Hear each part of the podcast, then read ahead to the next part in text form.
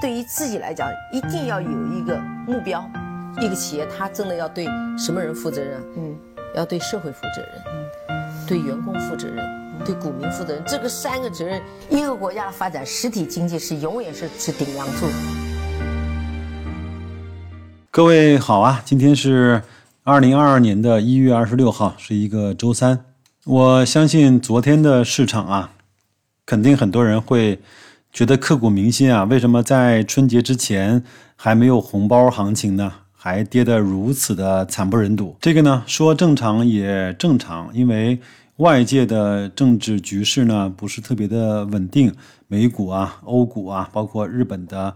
股市呢都在相继的大跌，我们中国的 A 股呢还没有办法完全走出自己的独立行情。说不正常呢也不正常。其实我们整个 A 股的这种周期性啊、加息啊、货币宽松呢，和整个全世界来看，包括疫情的控制啊，都还在完全两条不同的平行线上。我们整个呃在很多方面做的要比其他的国家要好，包括我们整个其实是一个在类宽松的周期。虽然说啊，全球同此凉热，但是白老师其实也非常希望我们的大 A 股啊，能够自己走出自己的经济周期和自己的股市的一个独立的行情啊。好吧，我们今天呢也就迅速的进入正题啊。我想利用这期的节目呢，来给大家分享一下一月二十四号晚上格力呢发布了十一个公告。这个公告里面呢，其实有很多的内容值得我们分析和关注的。我们来逐条的给大家去做一个呃诠释。我估计呢，很多人其实并没有仔细的去看那十几个公告。那我呢，一个一个的跟大家去做一个解读。首先呢，我认为呃非常重要的就是未来三年的股东的回报的规划，就是二零二二、二零二三和二零二四三年整个的股东的回报规划。呃，格力公司呢说，二零二二年到二零二四年呢，每年进行两次的利润分配。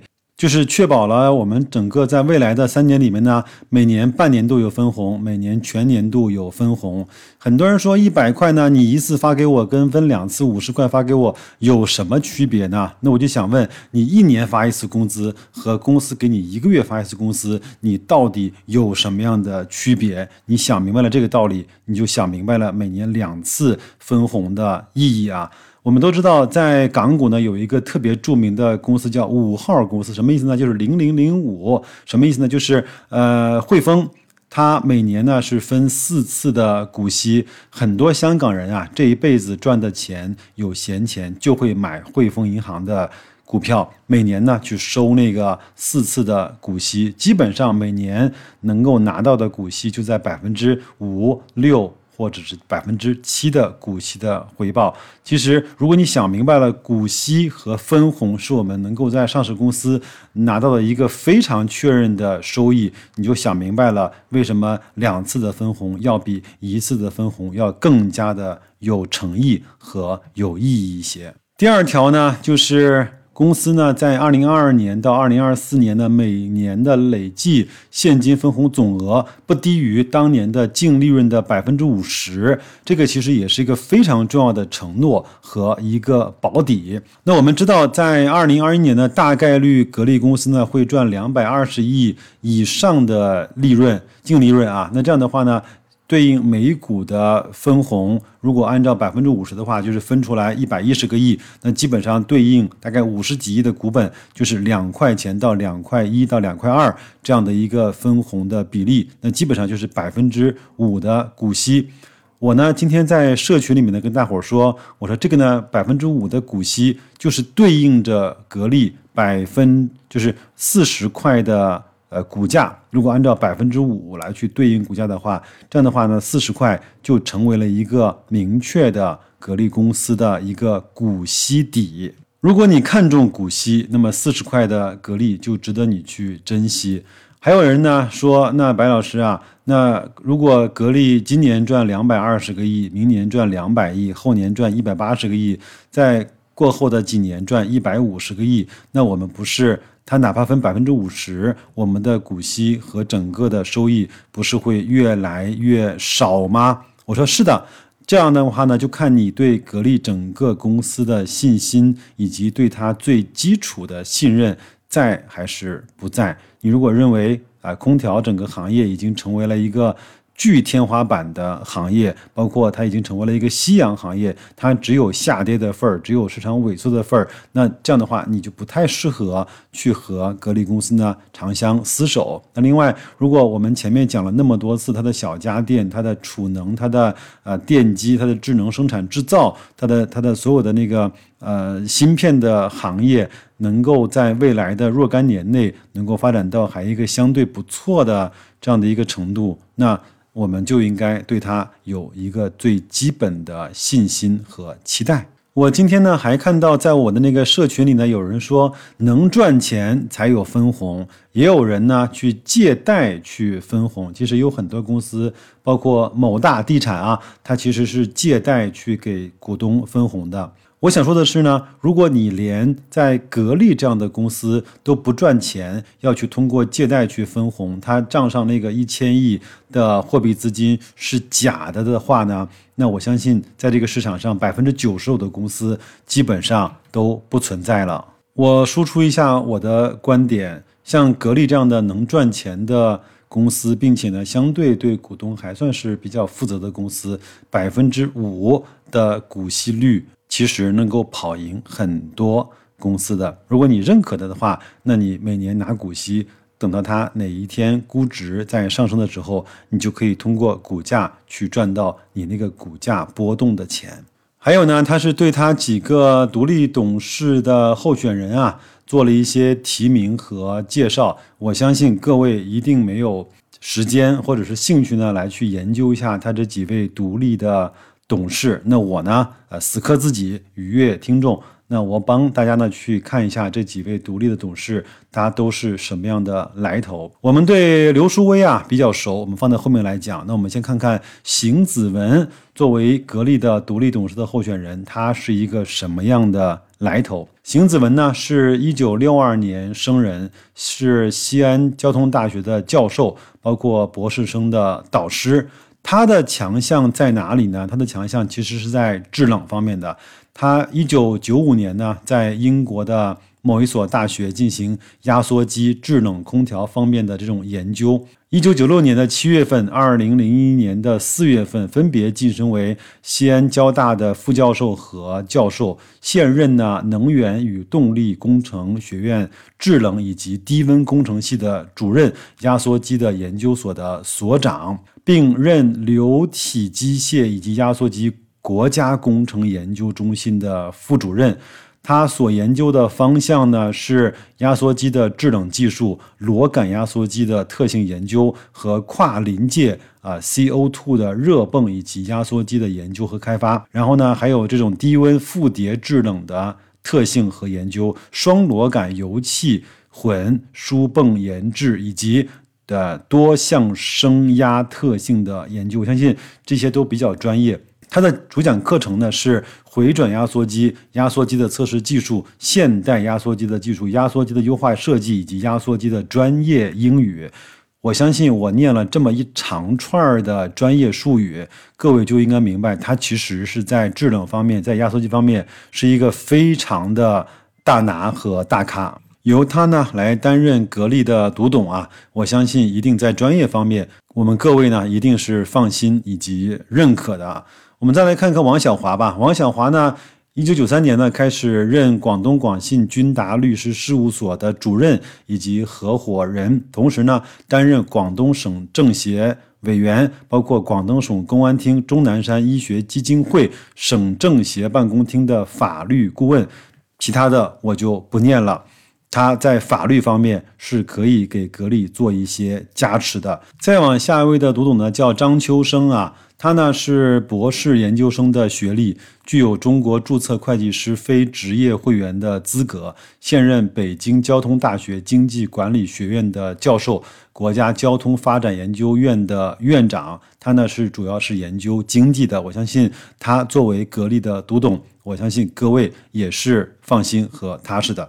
我们再来看一看刘书威啊，我们其实有一期节目呢是专门讲刘书威的，他呢是我们中国著名的经济学家，包括呃他是厉以宁教授的徒弟，在金融方面是知名的学者，在二零零二年呢被央视呢评为经济年度人物和感动中国的年度人物，他分别呢是以下几个公司的独立董事：万科。和中光学集团以及深圳柔宇科技的独立董事，呃，他也是中国财经大学中国企业研究中心的主任研究员。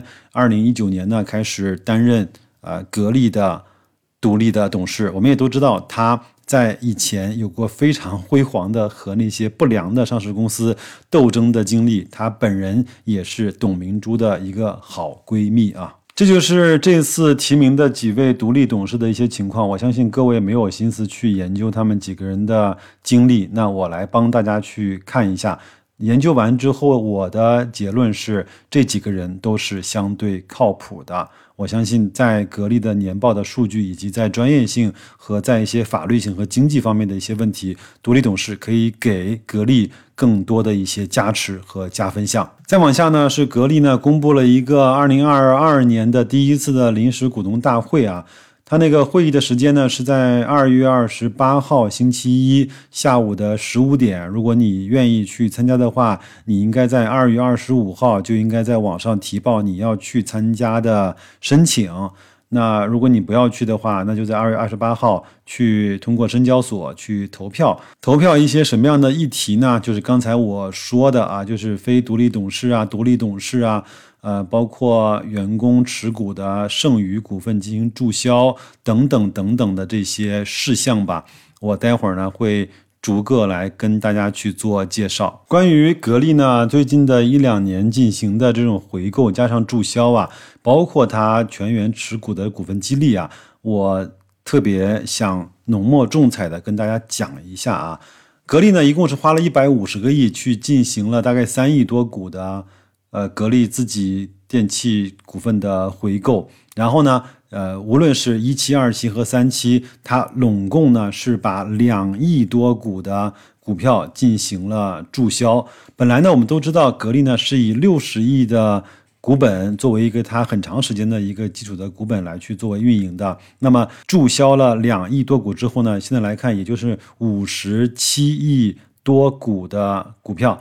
那我们可以算一下啊。它注销完之后呢，其实对我们整个每一个持有格力电器的股东呢，每股的净资产的收益啊，其实是大概提升了百分之五到六。我发现其实很多人呢忽略了这样的一个事件对我们整个长期持有格力电器的一个好处。这一系列的骚操作做完之后呢，其实对我们每个人的。所持有的格力电器的股份呢，在内涵价值上就提升了百分之五到六，其实是做了一次非现金的分红。这个其实很多人都忽略了这件事情的长远的意义。当然有人会说，那白老师他还不是拿格力的现金来去买自己的股票吗？我们在现金上其实是有了一些损失的。是的，但是从长期来看，格力这个公司会持续的为大家创造利润。我刚才说过了，如果说你连格力电器的赚钱都呃质疑的话，那很可能在中国的 A 股市场上，百分之九十的九十五的公司那都已经开始不行了。在这个基础上呢，我认为格力的回购加上注销。首先，对我们整个现在所持有格力电器的这些股东来说，就是一个呃中长期的利好。另外呢，它无论是放了呃，我记得应该六千多万股给到它全员持股来去用啊。当然，有人跟我讲，白老师他好像这个持股不是太成功，很多人都放弃了去呃买入呃二十几块钱格力电器股份用来去长期分红，到了。呃，他退休之后才能够去卖出这样的一个权益。但是我想说的是，很多人，特别是一些基层的员工，他对股权的意识还不是特别的强。我最近呢，其实上了一门课程，就是整个公司的股权激励以及股权的规划的。很多人对股权的激励和规划的重要性，远远没有放在他当年的净利润啊，包括这些所有的奖金和年终奖的激励来的重要。但是呢，如果经历过一个公司的股权激励这样的一个体系，它会迸发出令我们呃很难想象的这种能动性和积极性。这个对我们整个未来中长期的业绩的体现和保证来说，无疑是一个更大的激励效果。我今天呢，显然不是。为格力这个公司啊所做的一些动作呢，所去吹票，而是我从我内心来看，格力呢这些动作显然它是良心的，它是符合规程的，它是为了股东利益呢去做保证的。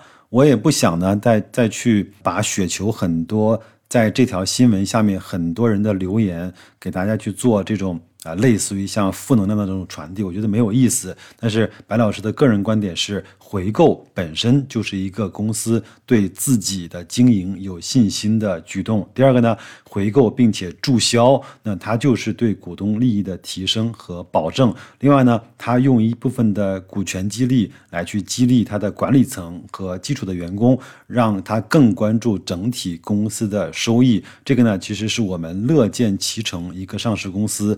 对他自己、对他员工、对他股东的更大的程度的保障。那我也希望呢，通过这一系列的公告，我们能够看到格力这家公司其实还没有偏离我们所说的正道。我觉得唯有正道才是对这个公司能够运营时间更长的一个最大的保障。那这就是我对这些公告。跟大家所要分享的事情啊，还有几天时间，我们就要过春节了。那我也想在春节之前呢，我们还是要更多的去思考很多公司它经营本质，以及它对股东的这种态度，以及管理层能够给我们带来的这种诚信和让我们信任的东西。那就这样吧，今天呢就说这么多，也希望呢各位在最后几天能够坚守岗位，能够生活愉快，投资顺利。再见。